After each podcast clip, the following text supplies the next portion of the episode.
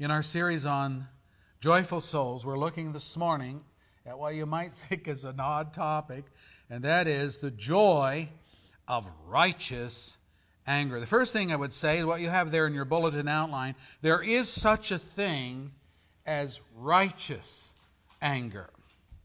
Unfortunately, uh, though this type of anger is even possible among sinners like us, we do not often exhibit this kind of anger. Mostly, we display sinful anger in which we, in our words, lose our temper, displayed in cursing, raising the voice, throwing things, brawling, any number of other unrestrained behavioral traits which are full of selfish pride and sin. That's us when we get angry. James says it this way For man's anger does not bring about the righteous life that God desires. James 1, verse 20. Well, yeah, because man's anger is usually this sinful anger that I'm talking about. But we forget or ignore Paul's exhortation, which is this In your anger, do not sin. Did I read that right, Paul? In your anger, do not sin. He goes on, do not let the sun go down on your anger while you're still while you're still angry. Ephesians 4:26. So here the emphasis is on a protracted anger that is not resolved, that instead is nursed and promoted and justified. And let me tell you that if you do that with anger, if you're angry towards somebody and you nurse it and you prolong it and you don't follow the biblical exhortation of settling the matter before the sun sets, guess what that does to you? You become a bitter person. What is bitterness? It's anger going underground. That's what it is. It's going into your soul. And it will affect you and infect you, and you won't be able to look at life except through the eyes of anger. I was watching the news this morning, and there, is a guy in Manhattan that has developed a website called theapologyline.com. The Apology Line. And you you dial up and, and they did it right there on, on the news to, because it was a short you know like a, you get a short phone message and you're supposed to leave a message and he says right in it you're not apologizing to men or to god but and it goes on to say but if you leave your apology it'll make you feel better so people are doing this kind of self catharsis cleansing. They call in talk to a machine doesn't that sound like our society? And they apologize for whatever is on their heart or on their mind without having to face the person that they sinned against and without having to talk to you know who to god. Do you know that an apology is not the same as asking for forgiveness from somebody we're to ask for forgiveness when we sin against somebody not just say oh i'm sorry God wants us to deal quickly with anything like this that would destroy our relationship with one another and with Him. But the point now is this in your anger, do not sin, which means that there is an anger, there is an anger that is not sin. Okay, obvious question. What kind of anger would that be? Answer the kind of anger that God exhibits. Okay, second question. What anger does God exhibit? Well, it's a righteous anger. You say, Pastor, you're just digging the hole deeper. You're not helping us understand. Hang in there. A righteous anger is anger that is justified. It is anger, now get this distinction. It's anger because of sin not anger issuing from sin.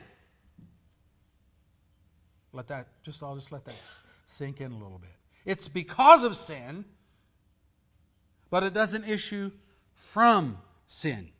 It's anger when wrong is substituted for right, anger when there's no justice in the land, anger when evil prevails and good is squelched, Anger when the profane is flaunted and the holy is repressed. Anger when the helpless, the infirm, the weak are taken advantage of by the influential, the wealthy, and the strong. And the example of this is when Jesus went into the temple with a whip.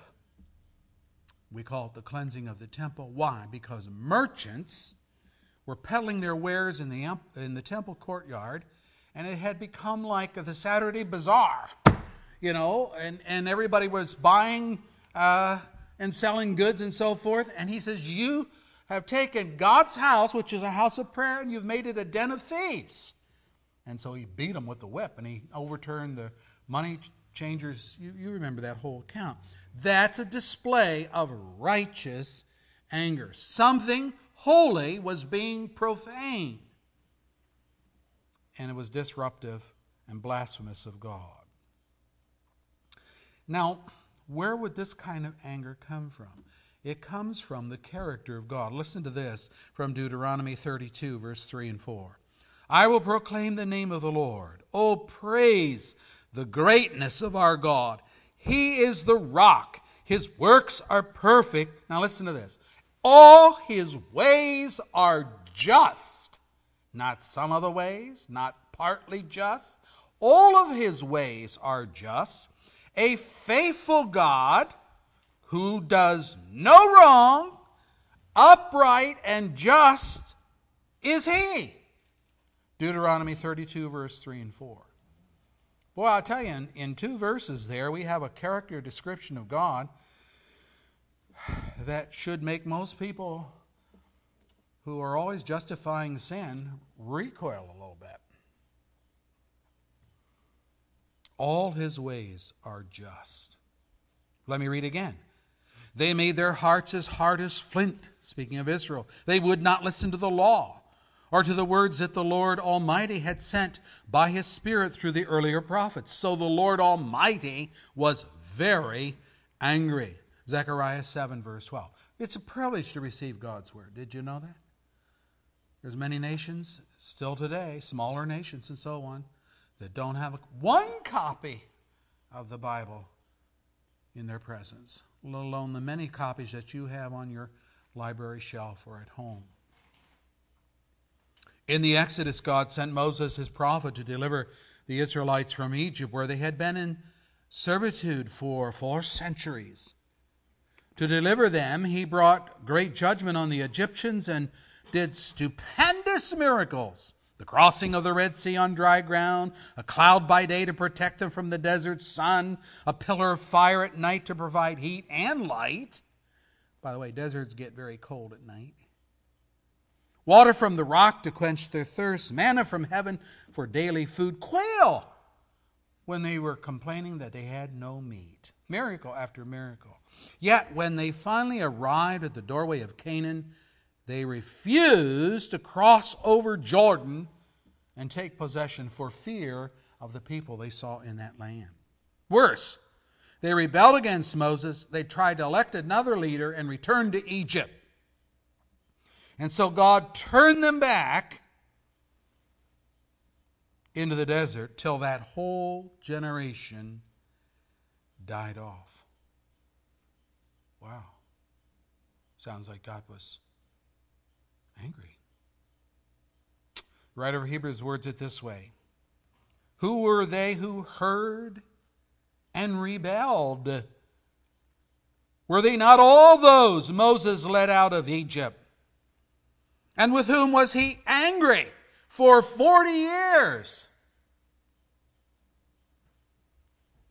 Was it not with those who sinned, whose bodies fell in the desert, to whom God swore that they would never enter his rest, if not to those who disobeyed? So we see that they were not able to enter because of their unbelief. Hebrews 3 16 through 19. They had had a, they, they had had a history record of miracle after miracle where God had provided for them. They get up to the gateway of the promised land. And they see some extra tall, tall people walking around in there. They look at the fortified cities, that is, walled cities like Jericho, and they say, wow, we can't go in there. those guys are big. And look at those walled city. How do we get over those walls? We're just a bunch of shepherds. We're just a bunch of herdsmen.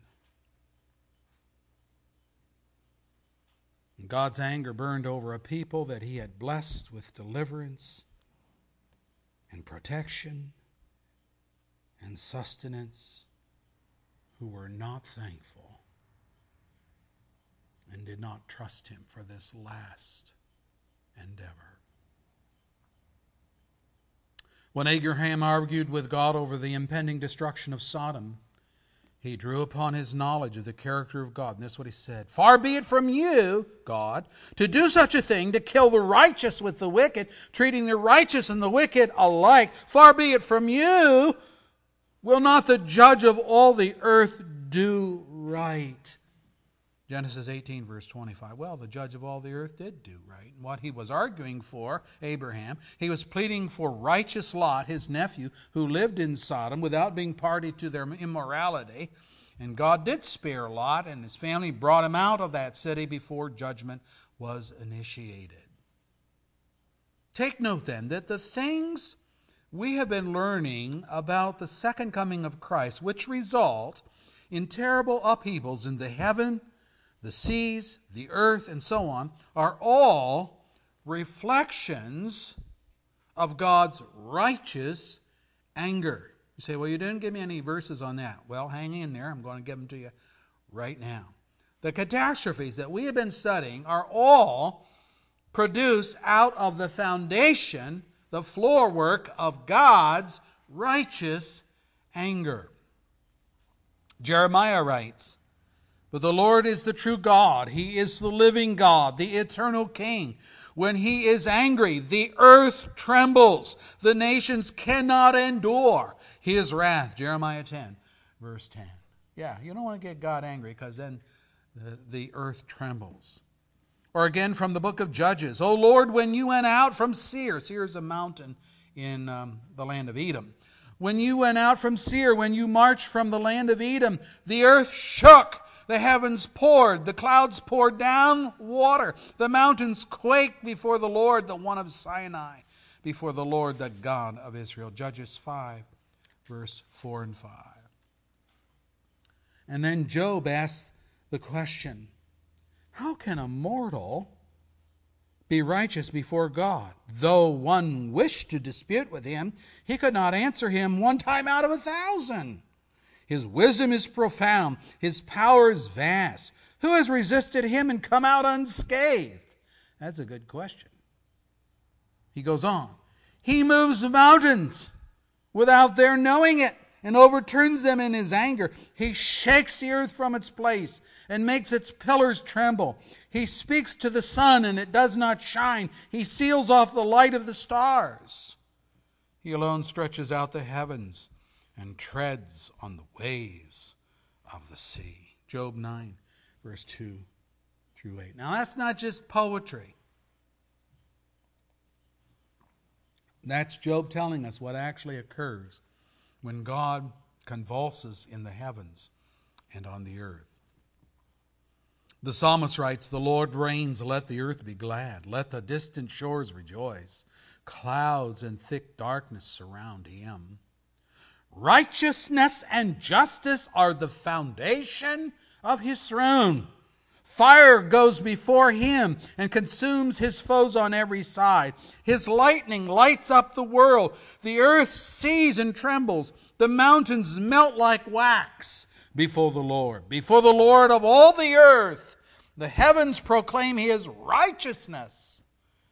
And all the people see his glory. All who worship images are put to shame those who boast in idols. Worship him, all you gods. Psalm 97, the first seven verses. So you see how the psalmist understood these various things. And he, he talks repeatedly about the righteousness of God. That's where all this is coming from. Habakkuk tells us he stood and shook the earth. He looked and made the nations tremble. The ancient mountains crumbled, the age old hills collapsed. His ways are eternal. You split the earth with rivers. The mountains saw you and they writhed. Torrents of water swept by. The deep roared and lifted its waves on high. Sun and moon stood still in the heavens at the glint of your flying arrows, at the lightning, lightning of your flashing spears. He's talking about the lightning bolts. You ever, um, in Arkansas, when Don and I were in school down there, have you ever seen lightning flash so fast while you're out driving and you got your wipers on and your wipers are going as fast, but the lightning is flashing so flash that the, the uh, wipers appear to stop? In Arkansas, it's that fast. It's like a strobe light. And that's what he's talking about here. The sun and the moon stood still in the heavens at the glint of your flying arrows, at the lightnings of your flashing spears. So fast, so rapid, that the things in the sky look like they're standing still. In wrath, you strode through the earth, and in anger, you threshed the nations. You gave them a good shellacking. You came out to deliver your people, to save your anointed one. I heard, and my heart pounded, my lips quivered. At the sound, decay crept into my bones, and my legs trembled. Habakkuk 3, verse 6 and following. I mean, that, that's, that's one of God's people trembling. If God's people who know God and are safe in God because of Christ, if they tremble, when God rouses himself in anger, what will it be like in the day of judgment? So then, brethren, it is God's righteous anger that is the foundation for the catastrophes that Jesus predicted for the end times. Now, secondly, and this may shock you, God's righteous anger is directed firstly towards his people who know better.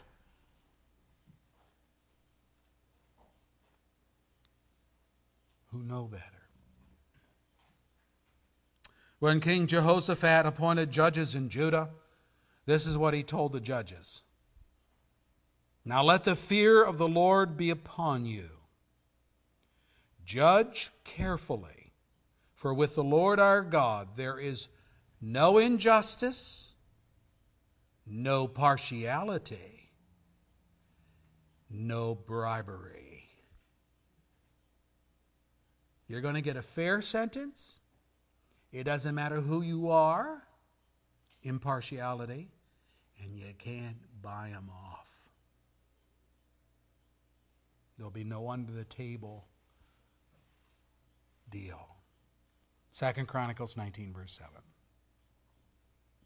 Now, likely it has not escaped you this morning in the scriptures that we have read that many of them told of God's righteous anger being poured out upon God's own people, Israel.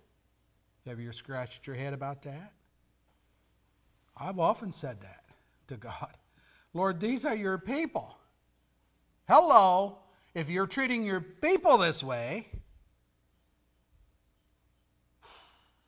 what's coming for those that aren't.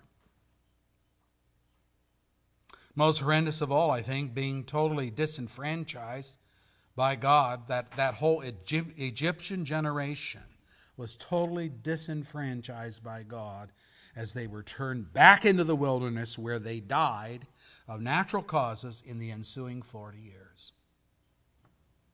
God just said, okay, it says he was angry with them for 40 years. Even Moses, get this, even Moses and Aaron were banned from the promised land. God told Moses to speak to the rock, which would then supply Israel with water enough to satiate their first thirst in the desert, but instead he struck it twice with his rod. And we read, The Lord said to Moses and Aaron, Because, listen to the reason now, because you did not trust in me enough to honor me as holy in the sight of the Israelites, you will not bring this community into the land that I give them.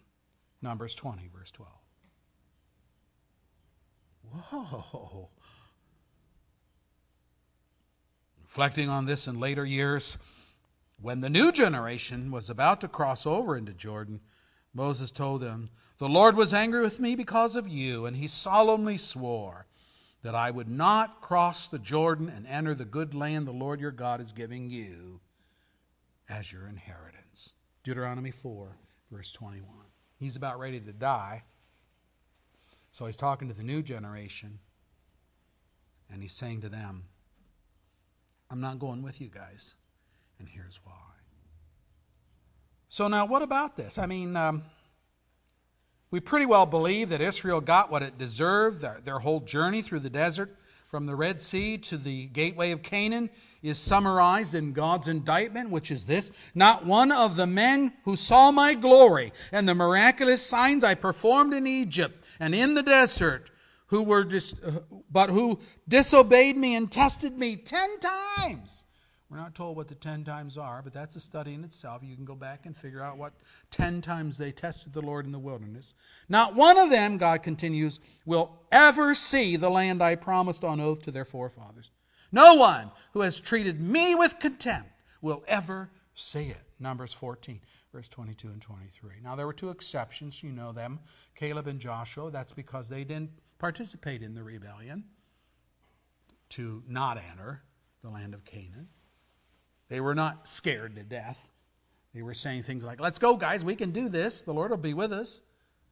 And so they and their families were allowed to go. But they were the only two from that generation that came out of Egypt. You think about that. All that God did to bring them out, sending Moses down there, all the plagues, all of that. And they all, that whole generation perished in the wilderness. It was hundreds of thousands of people, into the millions.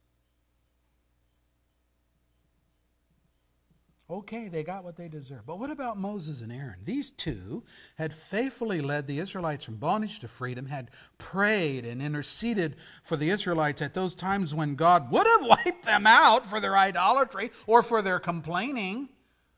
Uh, part of those ten times when they tested the Lord and yet they are not permitted to enter the promised land. The psalmist actually made a song about it, a worship song. For they, the Israelites, rebelled against the Spirit of God, and rash words came from Moses' lips. Psalm 106, verse 23.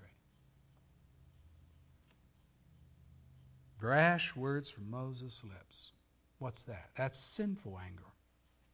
That's what we do. That's the indicative of us. When we become frustrated or outraged, boy, we just let it fly. And he let it fly, and God said, No, no, wait, you're not going to do that. God's evaluation, however, goes a bit deeper. Here it is. Because you did not trust in me enough to honor me as holy in the sight of the Israelites. Did not trust me enough. It was a faith issue. Scripture says, without faith it is impossible to please God because anyone who comes to him must believe that he exists and that he rewards those who earnestly seek him. Hebrews 11, verse 6. And what do we read as the reason why the Egyptian generation was not permitted to enter the promised land. So we read that they were not able to enter because of their unbelief. Hebrews 3, verse 19. Disbelief when God speaks is like calling him a liar. When God's people sin against God, he judges with impartiality. And I would say this that God's judgment for sin in his people is not unusual. Not unusual. When Zechariah the priest prayed for a child for his barren wife Elizabeth, God sent Gabriel to inform him that they would have a son together even in their old age. But Zechariah questioned, Zechariah doubted that such could happen. In short, he didn't believe, and we read, And now you will be silent and not able to speak until the day this happens because you did not believe my words. Now he's a priest.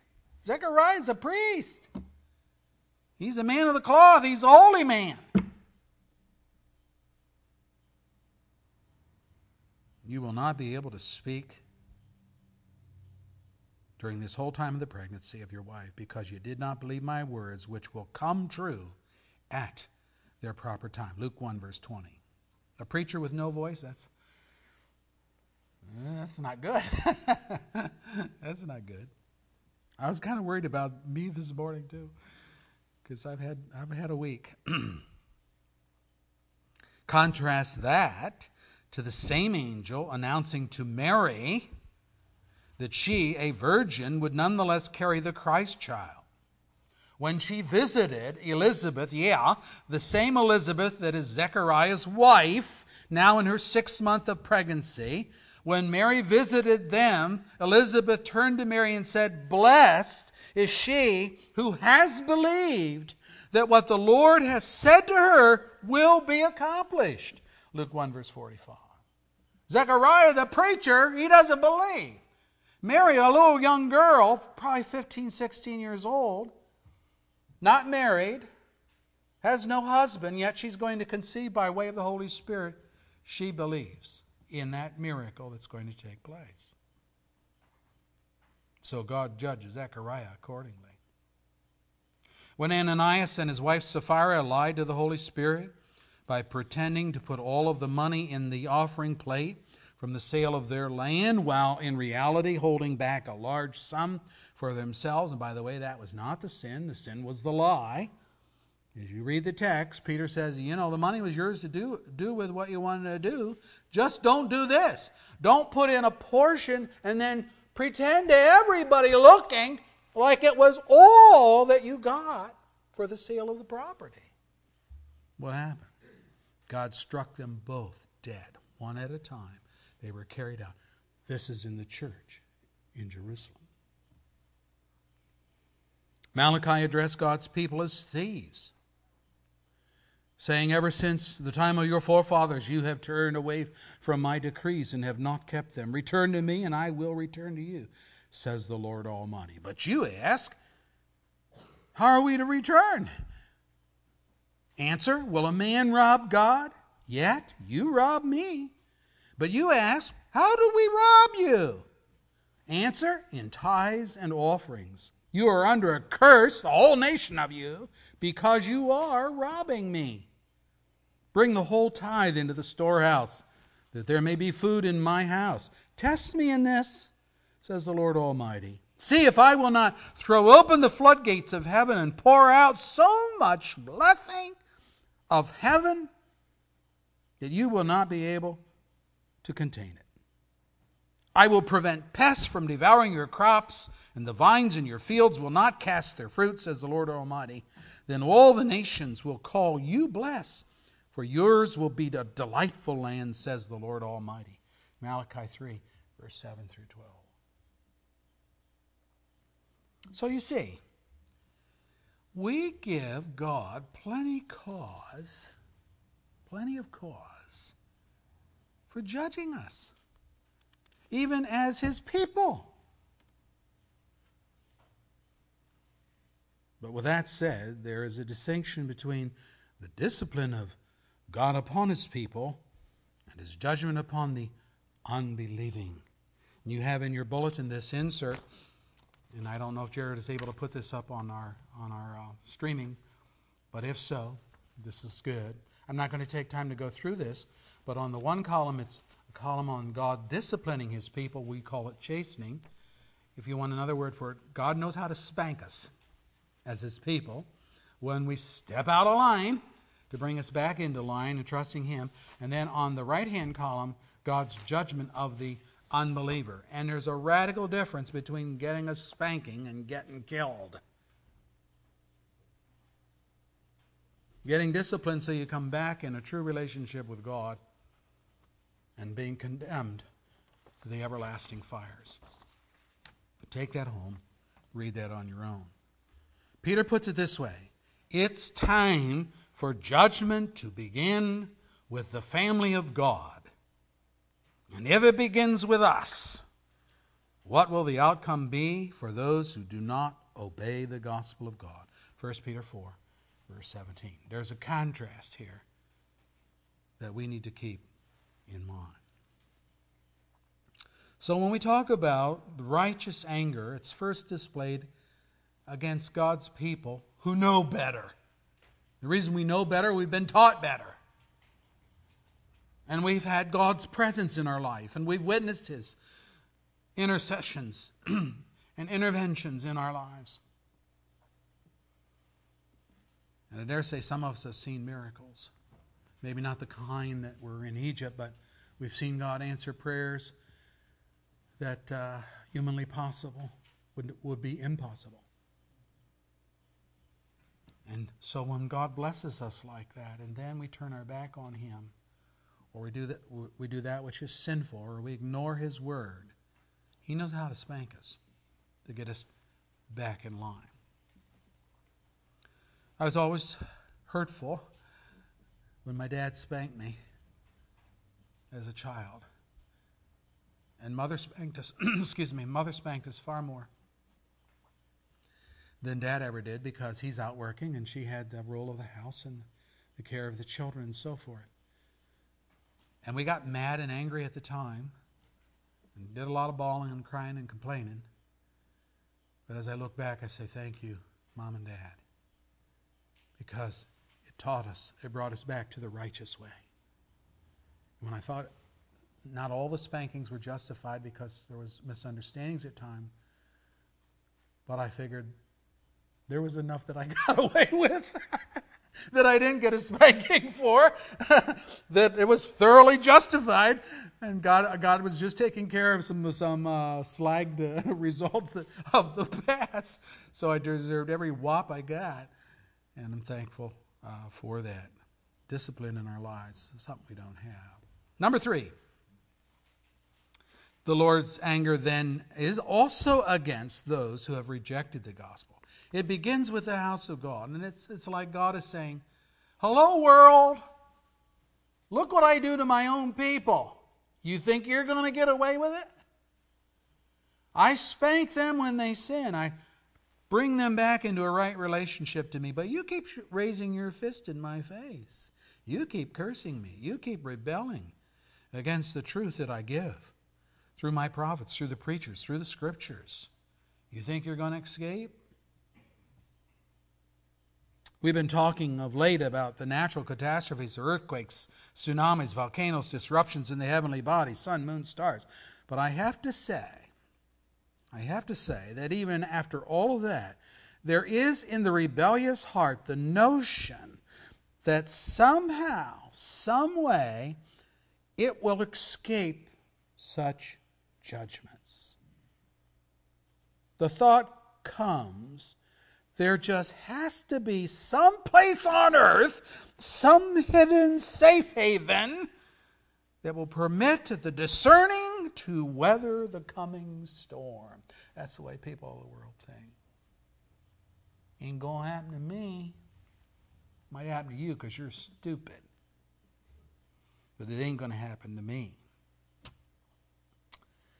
I came across a TV show this week as I was flipping through the channels. I do that every once in a while. I get disgusted with what, you know, flip through. I came across a show called Preppers. Anyone ever know about that show? Preppers. P R E P P E R S. The whole program had to do with how people can prepare, that's where they get their name, how they can prepare for the coming economic collapse of our society and survive the chaos, the riots, the looting, the crime, the danger of people gone mad to survive when they have no money to purchase the necessities of life food, fuel, clothing, and so on.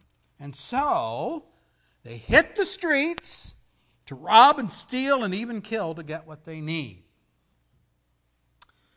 That's what they're saying is coming. You know, I think there's truth in that. Let me ask you if that does materialize, would you like to be William Devane? You know who I'm talking about? The actor on TV who talks about, I buy gold as often as I can. And then he ends his commercial by saying, What's in your safe? I wouldn't want to be him when riot broke out. He's telling the world, Come to my house. I have a safe, and there's something in there that's of value.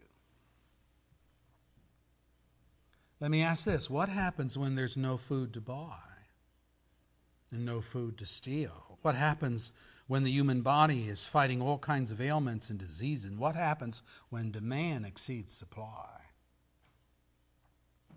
God has control not only of the inanimate objects of creation like asteroids, comets, stars, and so on, but also over living organisms and living pests that affect our food supply and our health. Listen, God's promise to the Exodus Israelites. Here's what he said. This is his promise. If you pay attention to these laws, the laws he had just given them, and are careful to follow them, then the Lord your God will keep his covenant of love with you as he swore to your forefathers. He will love you and bless you and increase your numbers. He will bless the fruit of your womb, the crops of your land, your grain, your new wine, the oil, the calves of your herds, the lambs of your flocks in the land that he swore to your forefathers to give you. You will be blessed more than any other people. None of your men or women will be childless, nor any of your livestock without young. The Lord will keep you free from every disease. He will not inflict you inflict, on you the horrible diseases you knew in Egypt, but he will inflict them on those who hate you. Now that's his promise, Deuteronomy 7, verse 12 through 15. Wow, what a great promise. All you have to do is love me, All you have to do is obey my laws. By the way, if you look in the Leviticus and you read the, some of those laws, it talks about washing their hands when they, after they had used the facilities, we might say. No nation did that. They didn't know about germs and bugs and so on. Israel didn't know about germs and bugs and so on. They just had the laws that God gave them. If they followed the laws, He protected them hygienically from these kinds of diseases that happen to people in third world countries who are still living in what we call the Stone Age. Okay, that's his promise. All you got to do is obey my laws, everything will be great. But consider now his warning if they disobey.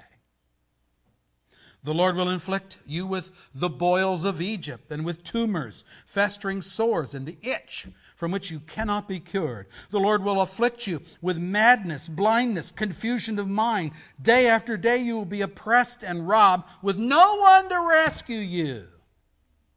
Wow. You'll build a house, but you'll not get to live in it. You'll plant a vineyard, but you will not even begin to enjoy its fruit. Your ox will be slaughtered before your eyes, but you don't get to eat any of it. The people that you do not know will eat, eat what your land and labor have produced. And you will have nothing but cruel oppression all your days. The sights you see will drive you mad. The Lord will afflict your knees and legs with painful boils that cannot be cured, spreading from the soles of your feet to the top of your head. You will sow much seed in the field, but you will harvest little because locusts will devour it. You will plant vineyards and cultivate them, but you will not drink of the vine or gather the grapes because worms will eat them. You will have olive trees throughout your country, but you will not use the oil because the olives will drop off. In other words, the trees will abort the fruit, it'll rot. Swarms of locusts will take over your trees and the crops of your land. The aliens who live among you will rise above you higher and higher, but you will sink lower and lower. Deuteronomy 28, verse 27 and following, said to God's people, Blessing for obedience and loving me, but if you disobey, here's what's going to happen. You mean God can't control things like that? Diseases? Pests? We read earlier from Habakkuk 3, verse 5. Plague went before him, pestilence followed his steps.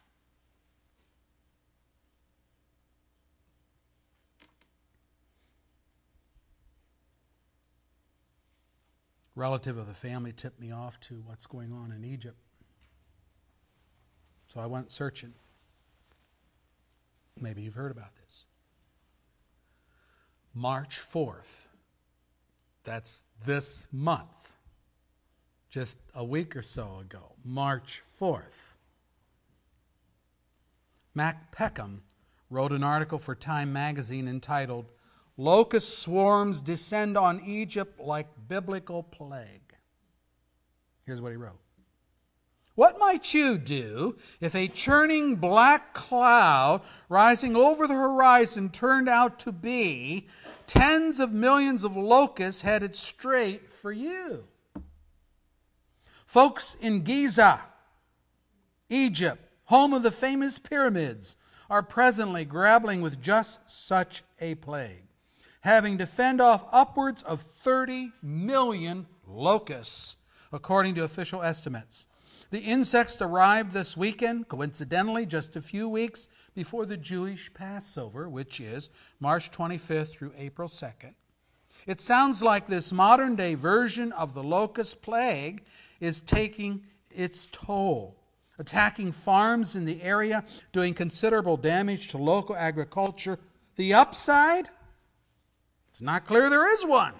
Although locusts are considered edible in parts of the Middle East, so there's plenty of protein for the adventurous. Even better, local meteorologists predict strong winds on the way, with Egypt's agricultural minister has said he hopes will just blow the bugs out of his country altogether. Guess where he hopes that the bugs would be blown to?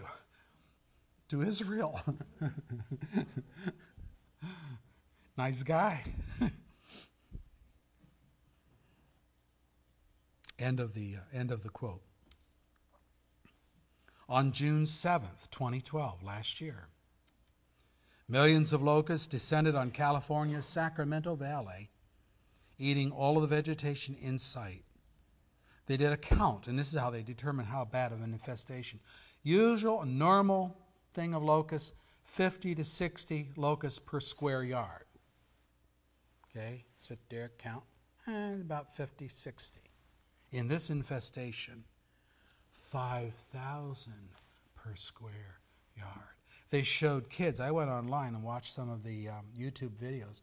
They showed kids with butterfly nets just running along the ground, just scraping the grass, running with the butterfly net dangling on the ground, scooping up balls and balls of locusts, Sacramento.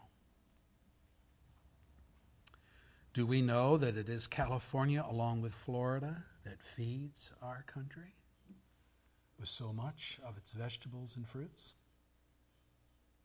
You know, God can bring a nation to its knees like that. He has this control. Add to this news the Center for Disease Control and Prevention, CDC, found that most cases of the stomach virus reported in the U.S. during the last four months of 2012, this is very recent now, the last four months of 2012, were attributed to a new strain of norovirus called G24 Sydney. The new strain has been making people sick in Japan, Canada, Western Europe, and other parts of the world. Doctors have called this strain the Ferrari of viruses for the speed at which it is spreading among people. The CDC warns that this type of norovirus has been linked with increased rates of hospitalizations and deaths during its outbreaks. It is especially serious for the elderly and young children. The CDC cautions that the norovirus is very easily transmitted. We can infect and can infect anyone. You can catch it from an infected person, contaminated food water, food or water, or by touching contaminated surfaces.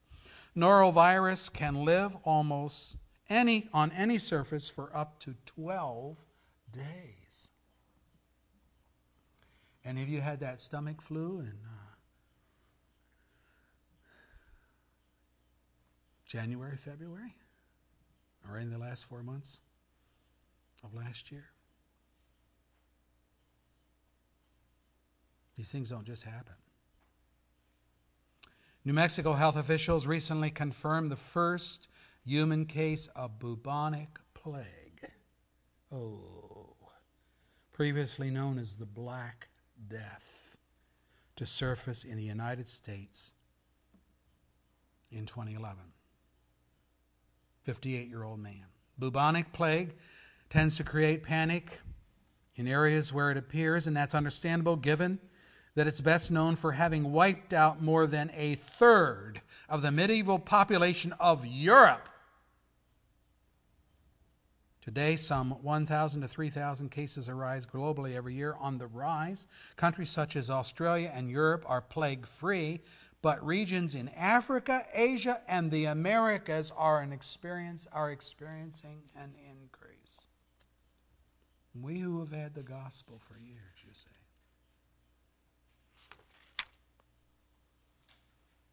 What about all this? It's a result of God's righteous anger. He's dealing with the sin of the cultures, calling us back to Him. Now, then, lastly, is there any mitigation of judgment? That's a good question. Is judgment just inevitable? Can't do anything about it. It's coming. It's going to get us.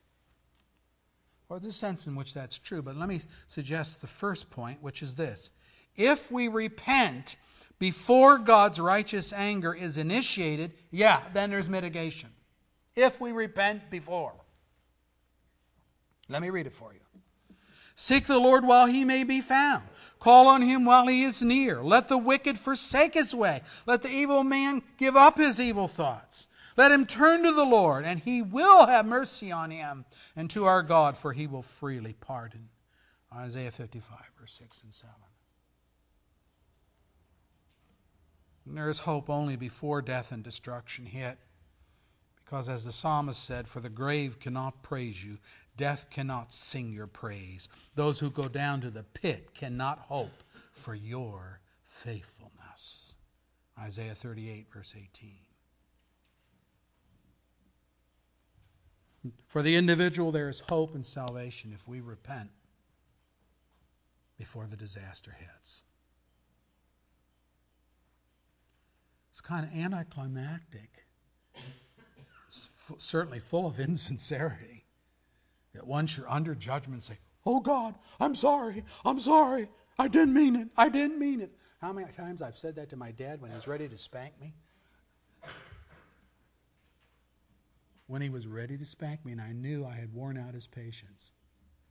Oh, I'm sorry. I'm sorry. I won't do it again. You little liar. That's what I was. I'm just a little liar.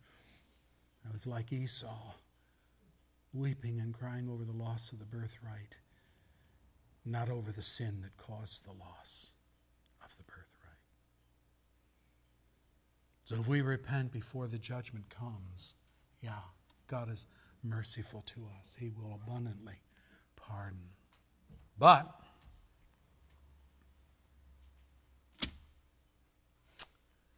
what if we're part of Babylon and judgment hits? Of Babylon, and by that I think I'm referring to the worldview that's built on the philosophy of Ahab and Jezebel of Babylon. The only help offered is this. I'm reading scripture. Flee from Babylon. Run for your lives. Do not be destroyed because of her sins. It is time for the Lord's vengeance. He will pay her what she deserves. Babylon was a gold cup in the Lord's hand. She made the whole earth drunk. The nations drank her wine. Therefore, they have now gone mad. Babylon will suddenly fall, will be broken. Wail over her. Get balm for her pain. Perhaps she can be healed. We would have healed Babylon. I'm still reading scripture but she cannot be healed. Let us leave her, and each one go to his own land, for her judgment reaches to the skies. It rises as high as the clouds. Jeremiah 51, verses 6 through 9. What's God saying there? God saying, I've had it up to here with the philosophy of Babylon that permeates the earth. If you read the Revelation, that's why Babylon is talked about in the Revelation as bearing the brunt of God's judgment, because it's representative of our societies as they are today godless, profane, ignorant, unholy, full of wickedness and sin, all with the same kind of mentality of the days of Noah. And that's the third point.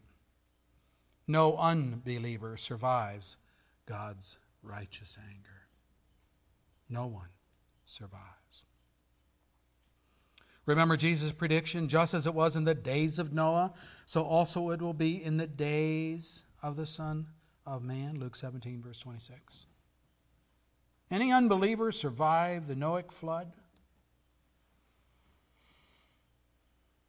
Any unbeliever I know Noah and his family, but any unbeliever survive the Noahic flood. Let me read it for you. Every living thing on the face of the earth was wiped out men and animals, and the creatures that move along the ground, and the birds of the air. Of course, they wouldn't have a place to light, right? Eventually, they'd have to come down into the water. They can't stay in flight forever. Men and animals, the creatures that move along the ground, and the birds of the air were wiped from the earth. Only Noah was left and those with him in the ark. Genesis 7, verse 23. The Bible again says, By faith, Noah, when warned about things not yet seen, in holy fear, built an ark to save his family. By faith, he condemned the world and became heir of the righteousness that comes by faith. Hebrews 11, verse 7. It's a nice way of saying, the writer is saying, he believed God. And, and know of any kind of flood like that. There, there was no experience of that. But he built the ark anyway. It took him hundreds of, uh, over 100 years to build it.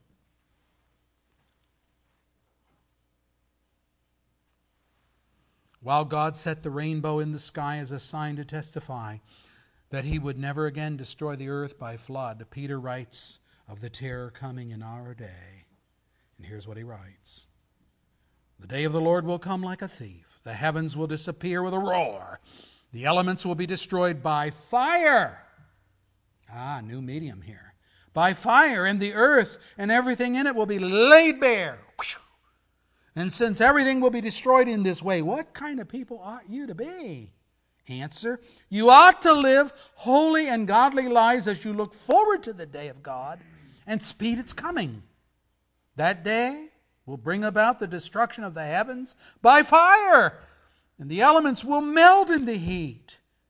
But in keeping with his promise, we're looking forward to a new heaven and a new earth, the home of righteousness. So then, dear friends, since you are looking forward to this, Make every effort to be found spotless, blameless, and at peace with Him. Yeah, amen.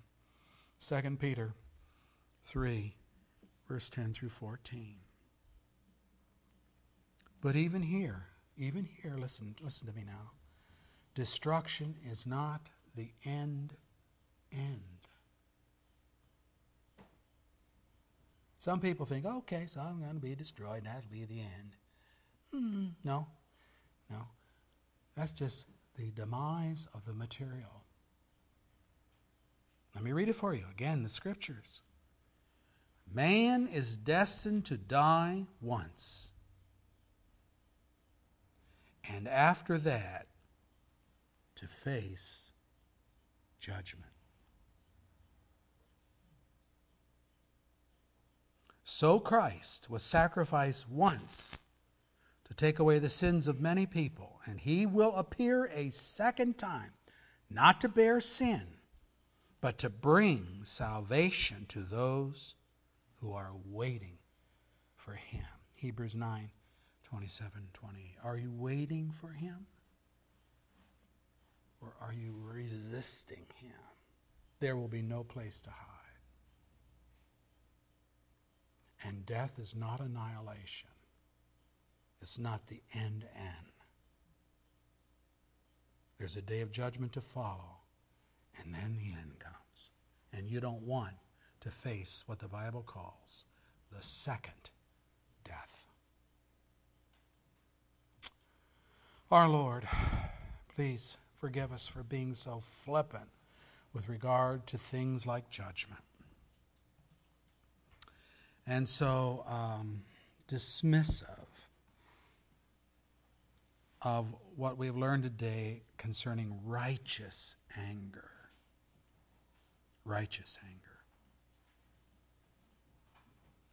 People don't even know today how to be anger, angry in a righteous way. All they know is sinful anger. And if anyone dares to speak up against injustice, immorality,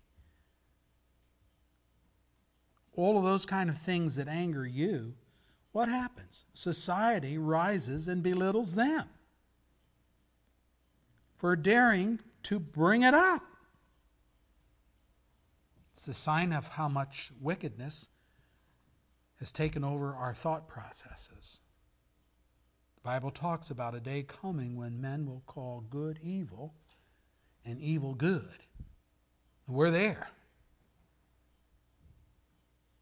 But the God of all the earth always does what's right and just.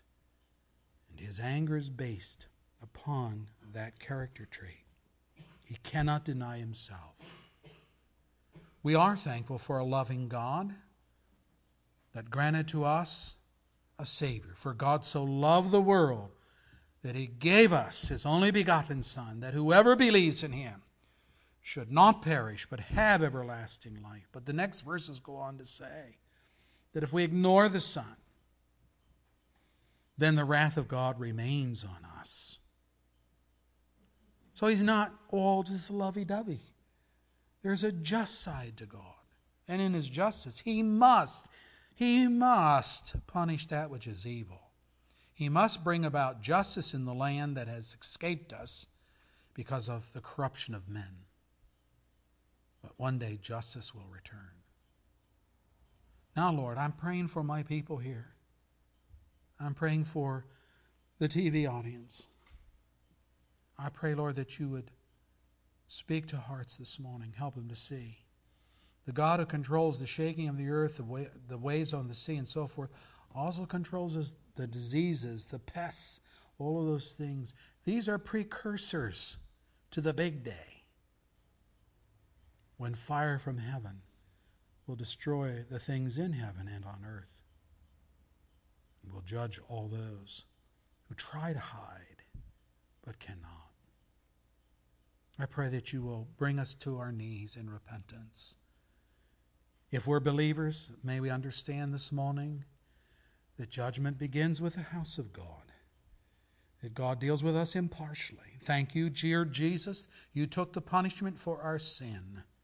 And because of that, we don't experience the wrath of God, the burning hell to come.